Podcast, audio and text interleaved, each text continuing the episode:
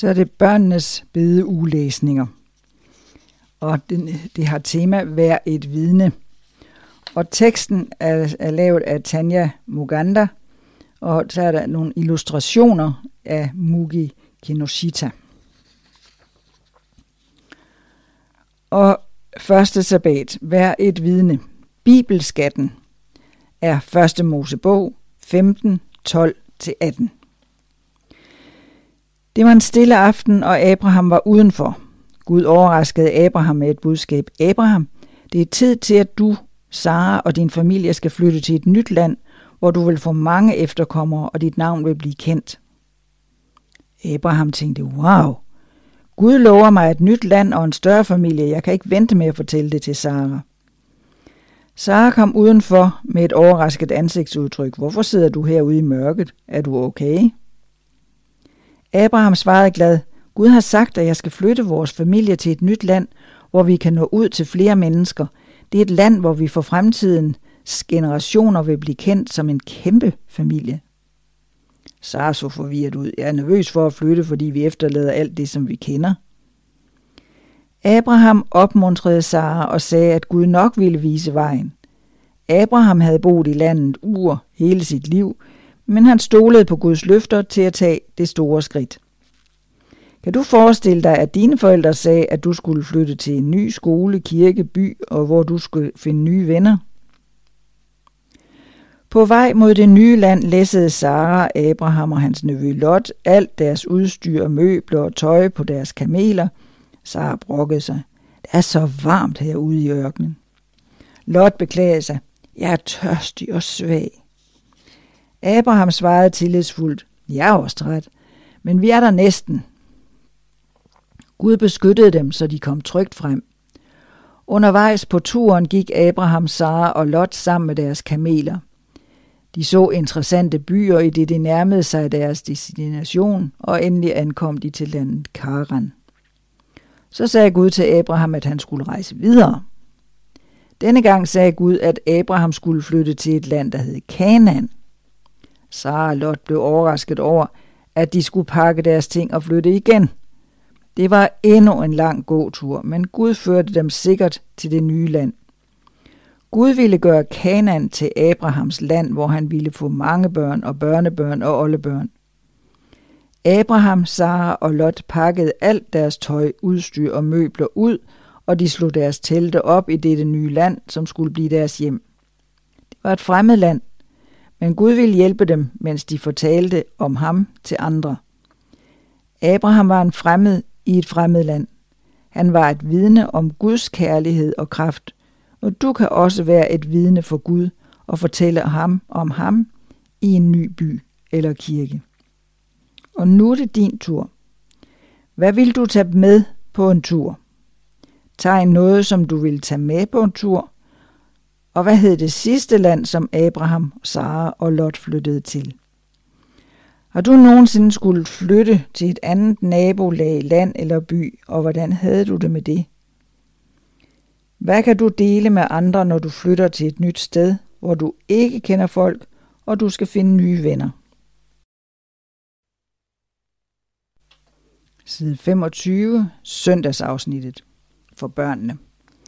Et vidne, selv når livet er uretfærdigt. Og bibelskatten i dag er 1. Mosebog 39, 20-41, 43. Det er bare løgn, mumlede Josef stille.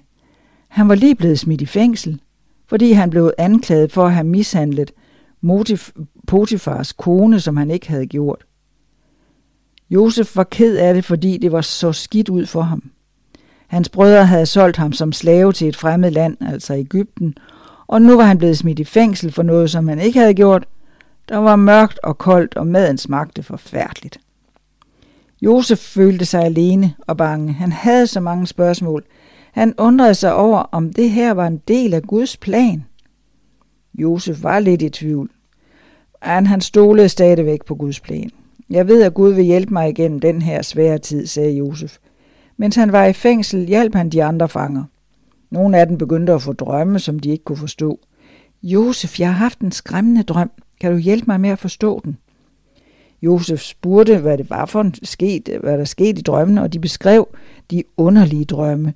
Og Gud hjalp Josef med at forklare, hvad de betød. En af fangerne kom ud af fængslet og vendte tilbage til sit arbejde hos Farag, men han nævnte aldrig Josef. Josef var blevet glemt. Fangevogteren var imponeret over, hvordan Josef hjalp de andre fanger. Han gav Josef ansvaret for de andre fanger. Selvom Josef havde det hårdt, ville han gerne hjælpe de andre i fængslet. Vil du kunne hjælpe andre, når du har det svært? Josef viste, at selvom alt var gået galt, så ville han stadig vidne om Gud. Josef ventede, mens Gud arbejdede bag kulisserne. Der gik nogle få år. Nu havde Farao det svært med nogle underlige drømme, men der var ingen i paladset, der kunne hjælpe ham. Jeg kender en i fængslet, som kan hjælpe med at tyde dine drømme, sagde Faraos mundskænk. Så gå hen og hent ham. Hvad venter du på? sagde Farao. Farao fortalte Josef sine drømme. Jeg så nogle sunde, fede køer, som stod og græssede på en mark, og da der kom nogle magre køer og spiste de fede køer.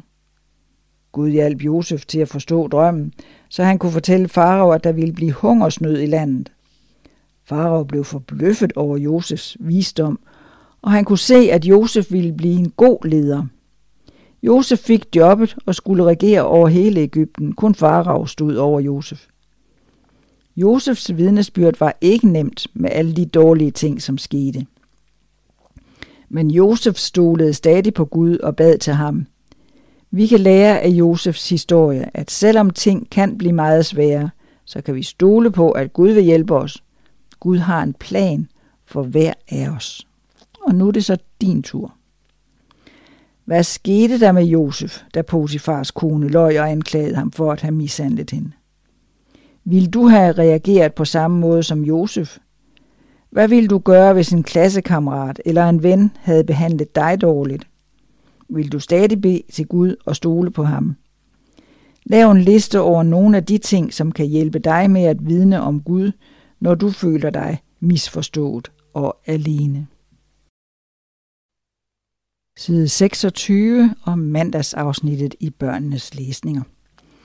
En mærkelig sygdom og bibelskatten i dag er 2. kongebog 5, 1-16. Hvad er det for en plet på din hud? spurgte Namans kone. Ja, jeg har først lagt mærke til den for nylig, sagde Naman. Der var ved at ske et eller andet mærkeligt med Namans hud. Han begyndte at få hvide pletter over hele kroppen. Der var ingen kur, og intet virkede.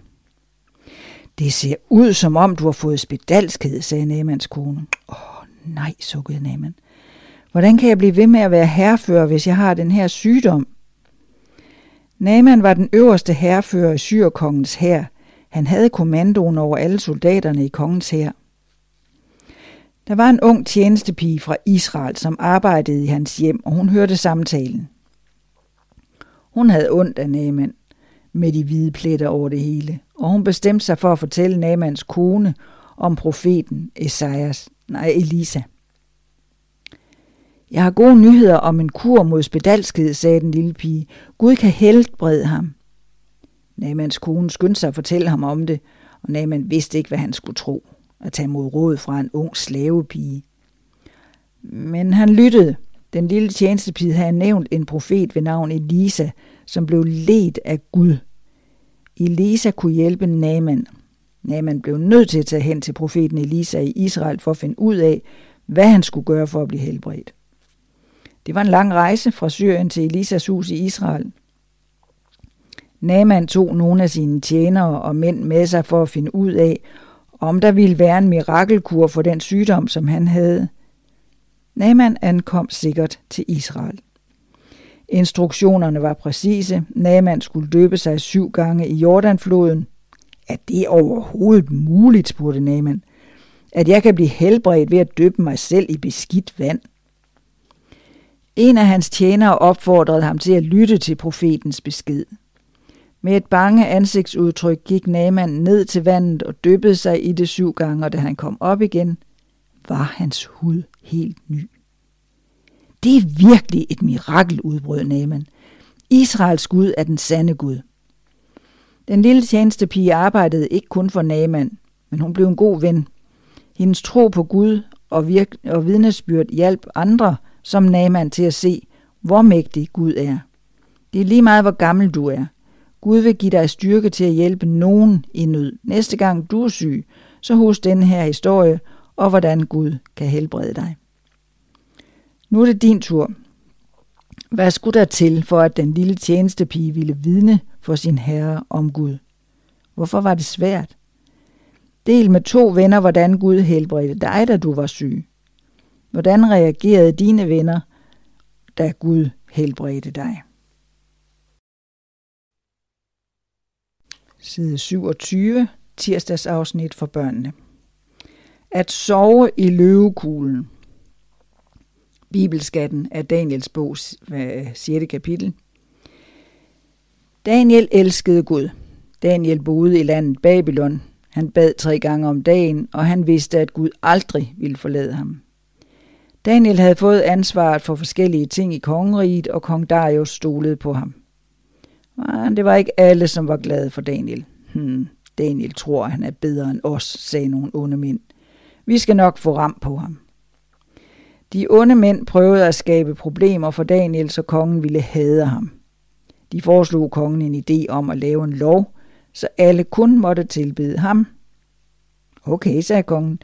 Nu er det en lov, og enhver, som bryder loven, vil blive smidt i løvekuglen. Ha, sagde de onde mænd. Nu bliver Daniel nødt til at adlyde den lov. Da Daniel hørte om den nye lov, fortsatte han med at bede til Gud. Han holdt ikke op med at bede. De onde mænd kunne ikke tro deres egne øjne. Hvordan kan Daniel ikke adlyde den lov? Nu er han på den, sagde de onde mænd. Daniel var ikke bange, for han vidste, at Gud ville være med ham. Daniel var et vidne, der viste, at der er en Gud i himlen. Daniel var ikke bange for at bede, selvom de onde mænd holdt øje med ham. De onde mænd fortalte kongen, hvad de så, og han var skuffet, fordi han godt kunne lide Daniel. Han havde ikke noget valg, men blev nødt til at smide Daniel ned i løvekuglen, fordi han havde brudt loven. Daniel var ikke bange, for han stolede stadig på, at Gud ville redde ham. Prøv lige at se Daniel. Han er færdig nu. Nu må vi se, om hans Gud vil redde ham. Ha, ha, ha, grinede de unge mænd. Da Daniel blev smidt i løvekuglen, så kong Darius så muligt på. Daniel, jeg håber, at din Gud vil redde dig, sagde kongen. Daniel var i løvekuglen hele natten. Tidlig næste morgen gik kongen ned for at se, om Daniel stadig var i live. Daniel, har din Gud reddet dig, spurgte kongen. Daniel råbte, at han var i sikkerhed. Kongen var glad for at høre, at Daniel var blevet beskyttet fra løverne. Gud havde beskyttet ham. De onde mænd var meget vrede over, at deres plan var mislykkedes. Det vil ikke være nemt, når vi går igennem svære ting, men Gud kan også beskytte os. Nogle gange vil det være sådan, at når du står på Guds side, vil dine venner hade dig, men Gud har lovet os, frygt ikke, for jeg er med dig, tvivl ikke, for jeg er din Gud. Jeg styrker dig og hjælper dig. Min sejrrige hånd holder dig fast. Esajas 41.10 Og nu er det så din tur. Har du nogensinde oplevet, at du er blevet bedt om at gøre noget, som var imod det, du mente var det rigtige? Læs Matthæus evangelie kapitel 5, vers 16. Hvordan var Daniels vidnesbyrd et skinnende lys for kongen? Prøv at bede på nogle forskellige og kreative måder. Måske kan du gå på en bønnevandring med en voksen og sammen med nogle venner i dit lokalsamfund. Side 28, det er onsdagsafsnittet for børnene. Ven eller fjende?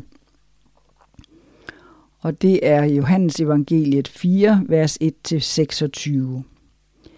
Det var en varm dag. Jesus gik ud i ørkenen i lang tid. Han bestemte sig for at stoppe ved en brønd for at hvile sine støvede fødder. Jesus var meget tørstig. Lige så snart han havde sat sig ved brønden, så han nogen komme gående hen imod ham, sig. En samaritansk kvinde stoppede ved brønden for at hente noget vand. Dengang kunne man ikke købe vand i en butik, men man blev nødt til at gå ned til brønden for at hente vand. Og dengang var brøndene meget dybe, og man skulle bruge en spand og noget reb for at få fat på vandet. Forestil dig, at du skulle bære rundt på en spand, bare så du kunne få noget vand fra en brønd. Sådan var det for folk denne gang, dengang. Må jeg bede om noget at drikke? spurgte Jesus. Den samaritanske kvinde blev overrasket. Hvorfor beder du mig om vand? spurgte hun. Dengang var jøderne og samaritanerne nemlig slet ikke venner. De talte ikke engang til hinanden. Så den samaritanske kvinde var meget overrasket. Det betød ikke noget for Jesus, hvor kvinden var fra eller hvem hun var. Jesus elsker alle, og han var ikke bange for at bede om noget vand. Hvis du vidste, hvem jeg var, sagde Jesus, så ville du have bedt mig om det levende vand. Hvad mener du med levende vand, spurgte den samaritanske kvinde. Du kan ikke engang få vandet op af brønden. Jesus fortalte den samaritanske kvinde, at enhver, som drikker vand af brønden, vil blive tørstig igen. Men den, som drikker det levende vand fra ham, vil aldrig blive tørstig igen. Det levende vand, som Jesus snakkede om, var frelsen og det evige liv med Gud. Wow! Fortæl mig mere om det levende vand, sagde den samaritanske kvinde. Hun stillede flere spørgsmål. Så forklarede Jesus, at han var Messias. Du har lige gjort min dag perfekt, sagde den samaritanske kvinde. Endelig får jeg lov til at møde dig. Hun blev så glad, at hun løb ind til byen for at fortælle alle, at Jesus var der, og at de burde tage ud og møde ham. En helt flok mennesker gik lige bag ved den samaritanske kvinde, da hun kom tilbage til Jesus. Sikkert syn. De andre samaritanere troede på kvinden på grund af det, hun havde fortalt dem. Hun var blevet opmuntret af Jesu kærlighed og af den måde, han havde behandlet hende på, selvom hun havde gjort nogle dårlige ting i sit liv. Når du deler historien om Jesus, vil flere komme til at kende ham. Og nu er det din tur. Har du nogensinde været venner med en, som ingen andre kunne lide? Hvad kan vi lære af historien om den samaritanske kvinde? Hvordan vil Jesus have, at vi skal behandle andre? Er det nemt at fortælle om Jesus til en ven?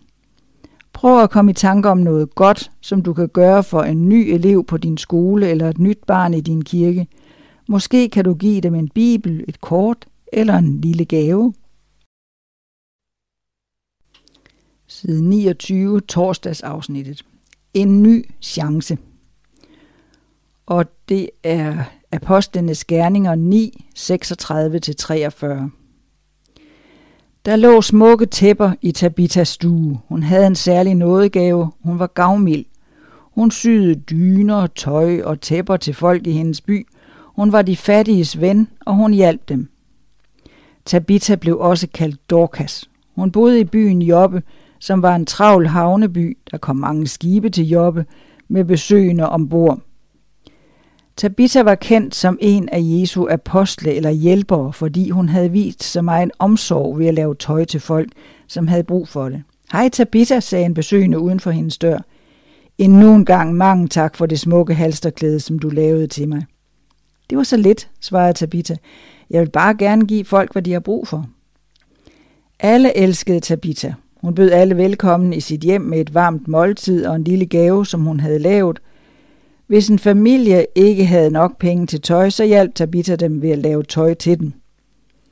Der var mange, som satte pris på hende, og de var taknemmelige for Tabitha.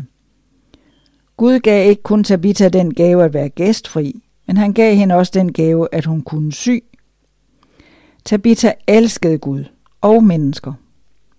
En dag blev Tabitha meget syg. Hun fik det værre og værre, og lægen kunne ikke finde noget medicin, som kunne hjælpe hende – efter nogen tid døde Tabitha. Det var et chok for alle dem, som elskede hende. Alle i byen var knust, og de græd. Hendes krop blev vasket og gjort klar til begravelse.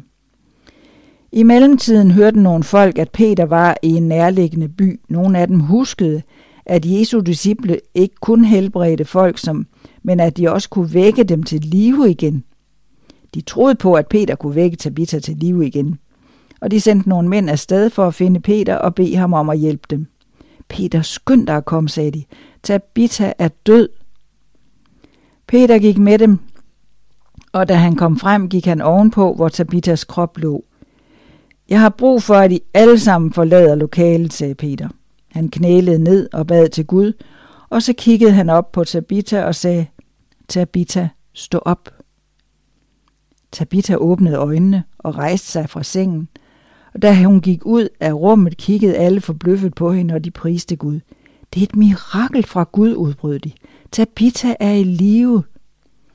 Folk begyndte at fortælle alle, hvad Peter havde gjort i Guds kraft, og mange kom til at tro på Jesus. Gud vækkede Tabita til live for at vise, hvor vidunderlig han er. Og nu er det din tur. Hvilke gode ting kan du gøre i dit lokalsamfund eller i din kirke? Måske kan du samle skrald i en park, hjælpe andre ved at give dem penge, med dine forældres hjælp selvfølgelig. Måske give tøj, som du ikke har brug for længere til et børnehjem. Hvordan er det en god måde at vidne på, når man hjælper de fattige og nødlidende? Side 30, det er fredagsafsnittet for børnene. At lave telte for Jesus. Du skal læse Apostlenes Gerninger 18, 1-3. Har du nogensinde set telte, som er lavet af dyreskin? Aquila og Priscilla var teltmager. Dengang kunne næsten alle lave telte. Der fandtes ikke symaskiner, så de syede de store telte i hånden med kæmpe nåle. At være teltmager var et godt arbejde, som de kunne tjene penge på. De var et kærligt, kristent ægtepar. Paulus mødte Aquila og Priscilla, da han rejste til forskellige byer. De bød Paulus velkommen i deres hjem, og de arbejdede sammen med ham i byen Korinth. Priscilla og Aquila lavede også teltet sammen med Paulus. Mens de arbejdede, delte Paulus Guds ord med dem. De lærte meget af Paulus. Paulus blev længe i Korinth, og han fortsatte med at forkynde evangeliet, mens han var der. Aquila og Priscilla ville gerne hjælpe Paulus med at dele Guds ord med andre. De nød det så meget, at de besluttede sig for at tage på en missionsrejse sammen med Paulus. Det var en ny oplevelse, men de var glade for at kunne dele med andre, hvordan Gud var god mod dem. Paulus har været sådan en god ven, udbrød Priscilla glad. Jeg er så glad for, at vi kan slutte os til ham på denne missionsrejse. Aquila var enig med Priskilla. Ja, Gud har velsignet os gennem vores mission med at lave telte og, og gennem venskaber. Paulus, Aquila og Priskilla pakkede deres ejendele sammen for at tage på en missionsrejse. De rejste med skib, så de kunne forkynde evangeliet til så mange som muligt. Det var ligesom en bibelsk turné rundt til forskellige byer for at dele Guds kærlighed. De kom til Efesus, som var en af de store, største byer på det tidspunkt. De rejste til forskellige steder for at fortælle folk om Jesus, og folk var meget glade for at høre Guds ord, og mange kom til tro og blev kristne. Det må have været et vidunderligt syn at se så mange folk komme til at høre for at høre om Gud. Aquila, Priscilla og Paulus blev i Efesos i nogen tid, og Paulus efterlod Aquila og Priscilla i, efter, øh, i Efesos for at rejse videre og forkynde Guds ord. Mange omvendte deres hjerter og liv og blev kristne. På grund af Aquila og Priscillas gæstfrihed mod Paulus og mange andre, lærte folk den sande Gud at kende.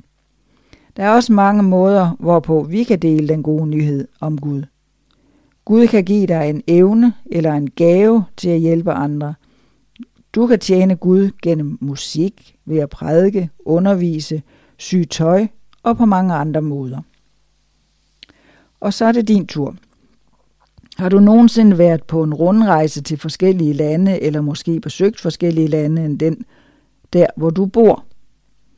Mødte du nogle nye mennesker og prøvede noget interessant, nyt mad kan du stadig fortælle andre om Jesus, selvom du måske ikke kan rejse nye steder hen. Foreslå nogle måder, som du kan gøre det på. Har du nogle venner, som kan hjælpe dig med at dele Guds kærlighed? Hvilke kreative idéer kunne I komme i tanke om sammen? Og så er det den anden sabbat til børnene. Mirakler i fængslet og det er 2. Korintherbrevet 11, 23-29 og Apostlenes Gerninger 16, 25-40. Paulus kunne godt lide at rejse til forskellige byer og lande og lære folk om Gud. Nogle dage var lange, Paulus blev nogle gange træt og trist, men han vidste, at Gud var med ham. For de fleste mennesker var det sådan, at når de mødte Paulus, kunne de mærke Guds nærvær. Der var altid en følelse af fred omkring Paulus, og han udførte mange mirakler. En gang blev Paulus og Silas smidt i fængsel af nogle vrede folk, fordi de ikke kunne lide, at de forkyndte evangeliet. Nogle af de troende advarede dem, men Paulus blev ved med at prædike, fordi han kunne mærke, at Gud var med dem. Skrub ud af vores by, råbte den vrede menneskemængde. I skaber bare uro her. Paulus og Silas blev såret af deres handlinger. De bad og tilbad Gud, selvom de havde det svært. Det føltes som om de var helt alene, at de hang i en tynd tråd, men Gud arbejdede bag kulisserne. Mens de var i fængsel, bad Paulus og Silas til Gud, og de sang salmer med glade stemmer. Pludselig lød der et højt brag. Det var et jordskælv. Overalt i fængslet lukkede dørene op, men Paulus og Silas blev bare ved med at prise Gud. Selvom de og de andre fanger kunne være flygtet, blev Paulus og Silas der, så de kunne dele de gode nyheder med fangevogteren. Fangevogteren blev forbløffet, da han så, at Paulus og Silas stadig sang salmer i deres celle. Fangevogteren tænkte, selv i fængslet er Paulus og Silas stadigvæk glade, og de priser Gud. Jeg må lære noget mere om den Gud, som de tilbyder. Fangevogteren inviterede Paulus og Silas hjem til sig, og han gav sit liv til Jesus. Gud udførte et mirakel på det mest utænkelige sted. Gud brugte denne oplevelse til sin ære. Paulus og Silas var et eksempel på, at når det ser ud til, at der ikke er noget håb, så sørger Gud for en udvej. Gud giver os glæde på selv de mest utænkelige steder. Måske har du oplevet glæde, når du hjælper andre selv, hvis du har en dårlig dag. Gud kan give dig styrke til at komme igennem livet og til at dele glæden med andre, som vil komme til at lære, hvor kærlig han er. Og så er det din tur. Har du nogensinde haft en hård periode? Måske klarede du det ikke så godt til en prøve, eller du blev ikke udtaget til et sportshold. Hvordan reagerede du, og hvad følte du? Spørg dine forældre, hvordan Gud har hjulpet dem igennem en hård periode. Hvordan kan du hjælpe andre i skolen med at føle glæden, når det er en hård dag? Hvad kan du gøre for andre, så de kan lære mere om Gud?